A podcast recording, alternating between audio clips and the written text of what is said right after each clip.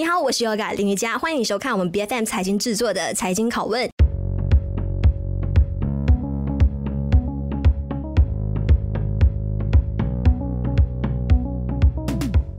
上到我们节目来做客的就有 Egmont Holdings Berhad 这一家软件应用的开发商，他们是在去年八月十八号的时候正式在我们大马交易所的创业板上市。那他们横跨的这个领域非常的多，好像一开始呃几年前就开始非常火的 Doc to Us 这个线上的呃问诊的平台，其实是由他们一手搭建的。那后来他们也涉及非常多的像是政府机构的一些应用啊，还有包括呃油气、金融科技等等的领域，他们都有哇，就是有做过，就是说每一趟的。这个呃趋势跟风潮，他们都有敢搭得上的。那今天我们就邀请有 Egmont Holdings Berhad 的 CEO AK 陈义强来到我们节目上。你好，哎，谢谢 Yoka，谢谢。是，那我一开始看到你，我就想说，其实现在很多的品牌商家，他们都很想要有打造出自己的生态圈，打造出自己的 App。嗯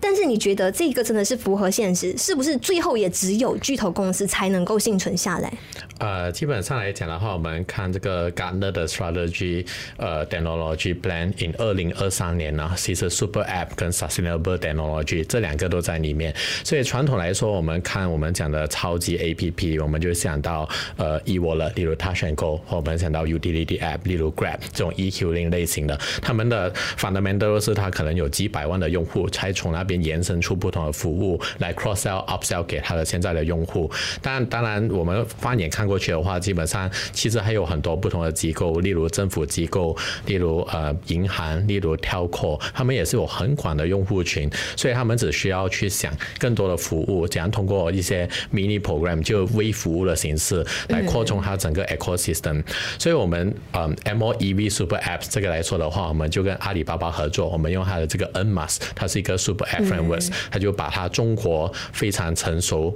已经 proven 的一套搬过来马来西亚，来帮助我们去更快实现这个 super apps 的这一个功能。所以，当然我们讲我们 MOEV super apps。全马大概就只有四到五千个我们讲的电动车用户，现在我们大概有三千多个用户。如果要距离 Touch 'n Go 跟距离 Grab 那种来说的话，其实还有很长的一段路。但当然，我们讲我们这个 Super App 的原因，是因为我们的技术框架就已经是非常扩展性的一个，因为我们是运用这个阿里巴巴的这个 nMaas Framework。是因为你们 EV 呢，是也看到近期啊，Tesla 跟比亚迪风风火火落地大马，然后也开始就是打响了名堂，但是说。呃，真正开电动车的人，老实说非常的少。像刚才我们私下你就有说，其实全马拥有电动车的这一些用户，驾驶人士。才不过五千人，对吗？但是你有有使用你们的平台的就有三千多个人，就你们暂时是已经有养成说，哎，我有了电动车，我就必须要有你们的这个 app，养成这样子的一个用户的习惯。但是说你们会不会也担心说会有就是后来者有敏锐的嗅觉知道的有有这个市场，然后嗯，就很快的你们就没有这样子的一个优势跟不可替代性了。啊，OK，所以基本上来说的话，现在我们 MOEV 有着我们讲的 First Mover Advantage，因为我们是马来西亚第一个超级 APP 针对这个电动车市场的。嗯。但长期来讲的话，我们的定位其实非常清晰。第一个来说的话，我们是做一个呃 Hyperlocal 一个本土化的内容，所以我们跟一些呃国际的一些竞争者来说的话，你可以从我们的平台可以做一个本地 CPO 呃厂家的一个筛选。你在其他的国际平台，你不能很轻。轻松的讲，我要只是要看准大力，或者只看 Charge EV 的充电桩，嗯，我们的就可以做到。第二来讲，因为我们马来西亚有些充电桩是用每分钟计费，有一些是用每每个千瓦来计费，那我们的平台也可以帮你做到这个筛选。第二来说的话，我们就说接下来讲的话，我们马来西亚也是有一些比较独特的文化，例如有一些车它充完电不要把车移走，这我们就讲一个 hogging 的一个习惯，所以我们在我们的 App 开发了一个比较本土化的功能，我们用车牌。你可以发讯息给某一个车主，那你不需要把你的电话号码连在那边，因为很多人注重隐私嘛，因为最近有很多诈骗等等的，所以这个我们就一些本土化的功能。再来的话，就将来的话，我们也会出开发我们自己的呃一个积分系统 （loyalty system），所以你充电你可以换 vouchers，呃，而且还有其他可能性，就包括嗯，将来其实马来西亚现在还相对简单，因为没有太多的电动车，所以在中国的话，基本上你可以在呃。半夜的时候充电比较便宜，下午比较贵，所以当我们做这个 dynamic pricing 的时候，这些国际的一些平台他们就比较难做到本土化。还有最后一个，当然最直接的就是我们的平台可以跟本地的 charge point operator 做 payment 的对接，所以对用户来说，他们只下载我们 app 就可以做收费了啊。当然我们是背诵一个 super app 的 concept，所以接下来我们要扩展，有更多 mini 加进来，都是一些非常容易的事情。是，其实 MIDI 有预测说，在呃二零三零年的时候，相信啊新车销售的这个 EV 的占比可能会来到百分之十五。但老实说，这个体量还是 我觉得还是很不大啦。那你你们真的是对于 ACMO EV 接下来的一个发展前景，包括它的这个盈利的模式，真的非常的乐观吗？因为现在首先使用你们这个 APP 算是免费的，那除非是有在上面需要做到这个充电的消费，那你们才会就是征收这个付费的。情况、嗯，所以基本上我们 M O E V Super App 的商业模式是有 B to C 跟 B to B，我们有多种的 Revenue Models。先说 B to C 吧，B to C 就像刚刚您说那个，我们是类似一个呃需用的充电的电子钱包，那中间我们就可以收取一个我们讲的 Merchant Discovery MDR，就好像你用信用卡、你用电子钱包这样子。这只是第一个呢。第二个来说的话，因为我们有非常 niche 的呃呃 user，就是他们是 EV 用户嘛，那我们直接来说的话，我们可以跟 Mini Program 的商家合作。第一来说，我们可以帮他们一起卖 EV 的保险，我们可以做嗯，例如 EV 卖充电桩跟他们合作，我们也可以做太阳能，因为 EV 用户家里的电费非常高，那自然而然他们想要装那种家用的太阳能，这是第一部分的。第二部分，他们也就普通，就像其他普通的车主，他们可能需要一些车坏了需要做一些 Road Assist 的功能，他可能需要洗车啊、车的保养、美容等等，那些都是我们可以在 B to C 的。这个实现的，再来就说 B to B 了。B to B 来说的话，因为市场上有一些 Charge Point Operator，跟他们去装那个充电桩非常的好，但过后他们需要一个我们讲 EMSP，就是 E Mobility Service Provider，就像 ACMO EV 这样子，我们可以帮助他去啊打开这个收费的功能，然后我们就可以跟他们合作，这是第一块。我们第二块来说的话，当然我们现在也是有一些呃汽车厂商，他们有兴趣把我们的 App White Label 成他的 App。所以他的用用户可以通过我们的数据库来找最近的充电站等等的，然后有一些他们就想要我们的一些数据给他们去知道充电站哪里，例如可能可以放去车里面啊，可以放去他们 app 啊，其实有很多种不同的商业模式。是你们有设下多少的一个期限来让 ACMO EV 的这一个呃平台尽快的达到收支平衡？啊、首先现在我们基本上已经有一些收费的用户了，因为我们现在有这个 M E V 的 CPO dashboard，基本上我们就是帮助 charge operator 用我们这个人工智能的方法去找下一个应该安装充电桩的地方，所以这个来说的话，我们已经有收这，呃，它有分月费跟年费了，所以从那边我们已经有呃达到一些呃 revenue，但接下来的话，就刚刚说那个数据的 subscription 也是有一些 revenue，收支平衡的话，可能我们预测，呃，因为我们现在的开销其实也没有非常的大，所以可能在两年之内我们可以达到收支平衡。但是如果想要爆炸性的成长，那就要看政府几块可以把更多的少过十万的那种可负担的电动车带来马来西亚市场，那我们的用户就会成正比，然后就有更大机会去把这个盈利提高。在政策面上，你们有去推动这一块嘛，就是去呼吁政府将更多、更加可负担性的这一些电动车。嗯，所以我们基本上在马来西亚有几个 associations，第一个是 MyEVO Malaysia Electric Vehicle Owner Club，所以从那边我们是一个嗯一个团体，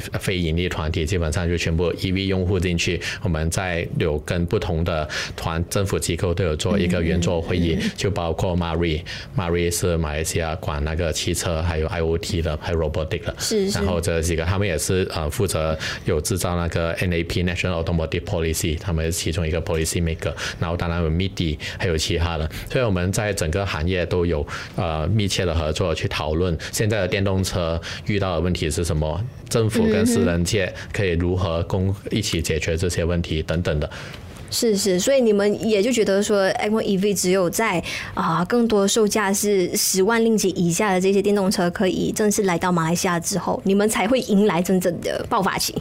嗯，对。当然，另外一个来讲，就特斯拉，特斯拉明年 Q E 它应该都会把 Model Y 交给第一轮订购的车主。嗯、那时候我就觉得可能是第一个高峰。再来的话，就是比亚迪最近也出了这个 Dolphin 嘛，嗯、也是大概少过十万零几。嗯、所以从这两个来说的话，那个电动车用户可能在明年就至少可以呃 double 或者 triple 了，已经从现在的五千变成十千到十五千左右吧。是，那目前 MOEV 的你们大本营算是在？呃，马来西亚，嗯，是的，嗯，OK，你们有没有想过，可能新加坡 比较多的 Crazy Rich Asians，然后在那边比较有机会可以让你们尽快达到你们预想的这个目标？啊、呃，但新加坡的市场其实都是 relatively 比较小，而且它电动车用户的比例也比较少，因为他们那边标出之前很多都换去 Hybrid 了，所以纯 EV 这都比较少，因为他们的大多数住 HDB，充电比较复杂，比较麻烦，他们要找那。种公共的充电桩.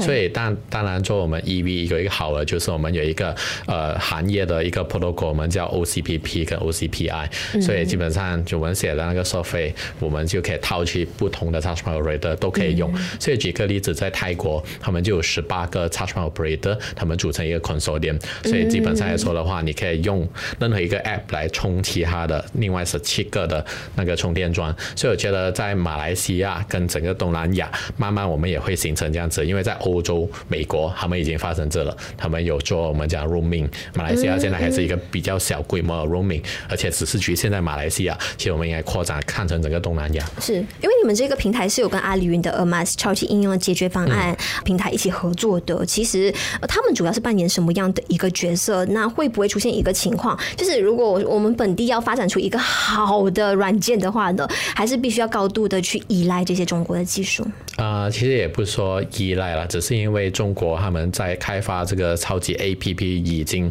投入了那么多的金钱，而且他们之前也改呃修改了很多东西，所以他们花了十年的东西。那如果我们可以直接拿来用的话，那我们其实少走很多冤枉路。当然我们讲这做科技的话是要非常的呃 fast time to market，所以运用中国的这个技术，而且还是非常成熟。它在中国，例如阿里 Pay，例如 DingTalk，这些都是最高端的产品。都已经用着这个 framework 了，那我相信带来马来西亚跟甚至于整个东南亚，基本上都可以帮助我们 EV 非常的 scalable。是，但是现在中国、美国那里都已经进入了数据强监管的阶段，然后我们马来西亚的这个用户，比如 M E V 的用户，是不是也要担心说，诶，数据安全或者是资料外泄这样子的一个情况会发生？啊，这个对于数据来说，我们其实还是非常的注重的，除了因为我们讲了 data privacy 嘛，所以第一来说的话，我们的数据其实是寄托在阿里云马来西亚的数据中心，而不是中国，这是第一个。嗯嗯，然后第二个来说的话，那个云本身它都有很多不同的 certification，例如 ISO 二七零零一、PCI DSS，这些都是我们的行业最高规格的一个 standard。我们 MO 本身也是在拿着这 ISO 二七零零一，当然之前。我们也帮不同的 financial services，包括被呃国家银行跟被那个证券委员会 SC 监管的一些呃公司开发不同的 app，所以从那边我们也积积呃积积累了很多不同的经验，如何去嗯、呃、去确保那个数据是非常安全的。那当然有必要的话，我们也可以跟本地很强的 cybersecurity 公司，例如 LGMS 这些公司合作。是是，那么我也有了解到说，好像你们跟客户收款有收马币，有收美元，有收新币，所以说会不会出现这种好像汇率波动会直接影响到你们的现象？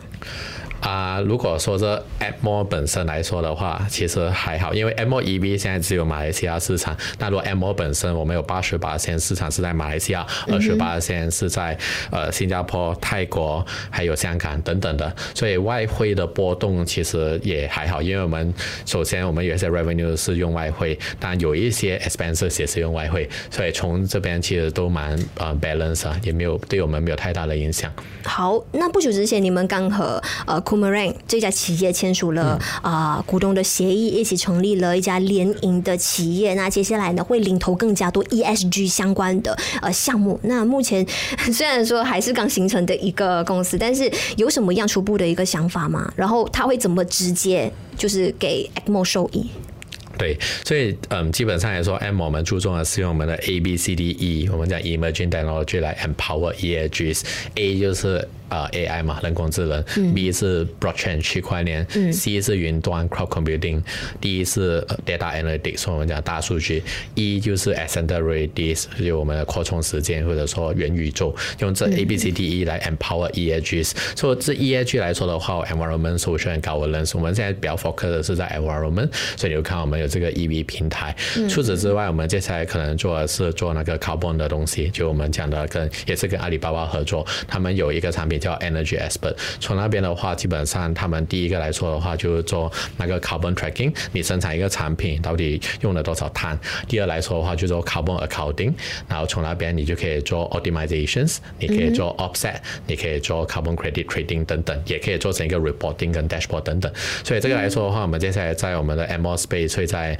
呃多媒体大学呃 Cyberjaya 那边，我们会有一个 EAG 的 Experience Center，可以看到这个产品。所以这个是其中一块，我们针对于 ESG 里面的这个 Environment 啊，会先做了一个东西，就是基本上来说就就是 Carbon Accounting 跟 Reporting Dashboard 这些东西。接下来的话，当然它的前景也可能可以延伸成可能做一个 Carbon Credit Exchange，可能我们可以做 Peer to Peer Energy Trading，其实是很多东西可以往这 ESG 方向去跑的。是，那我们可以了解一下，在上个月七月份，为什么有出现你们大股东减持股票这样子的一个动作？啊、呃，那是可能应该是他个人原因吧。所以其实他减持了过后，你也看到我们的股价其实是往上升的。所以市场对这个来说的话，都是比较正面。是，那你们这样子的一家企业呢，其实不难让人家联想到像是 Carsome Grab。其实 Carsome 也是呃希望说在今年可以达到收支平衡，然后呃或许在二零二四明年开始盈利。那 Grab 呢，暂时前景就没有那么的好。你怎么样更好的讲，就是你们自己本身的。模式跟他们给区隔出来。那你们在就是科技领域当中，现在外界都说你们是当红炸子鸡，你们要怎么样去继续维持这样子的一个光辉？那，首先我们的商业模式跟他们不一样，我们基本上从二零一三年开始就已经 profitable，所以我们上市的时候大概是六点五个 M 的 PAT。去年的话，如果不算那个一次性的 listing expense，什么大概有九点二个 M，所以就是说我们的整个 growth 其实从 compound annual growth rate from 的 revenue 跟 profit 都是非常健康的。当然，Carson 跟 Grab 他们做这个很多时候是需要做一个津贴式的一个生意，所以他们的 cash flow 非常的紧。哎，在我们这边的话，我们其实从第一天到现在，我们都没有借过钱，所以我们的 gearing ratio 非常的健康，嗯嗯、所以我们没有任何 borrowing。所以在整个业务发展来看的话，我们还是非常的正面，因为我们做了其实 light asset，我们不需要买什么东西，我们需要就人才跟 technology 而已，所以我们会继续的往这个方法，用轻资产的方式来提高我们的 revenue。接下来的话，同时 maintain 我们的 profit margin。嗯，对，是是，但是会不会说，当你们接下来就是有更加多的电动车品牌来到马来西亚，你们想要尽可能让你们 MOEV 普及化，你们也肯定会丢钱烧钱做相关的优惠补贴，然后步上他们的这一条路。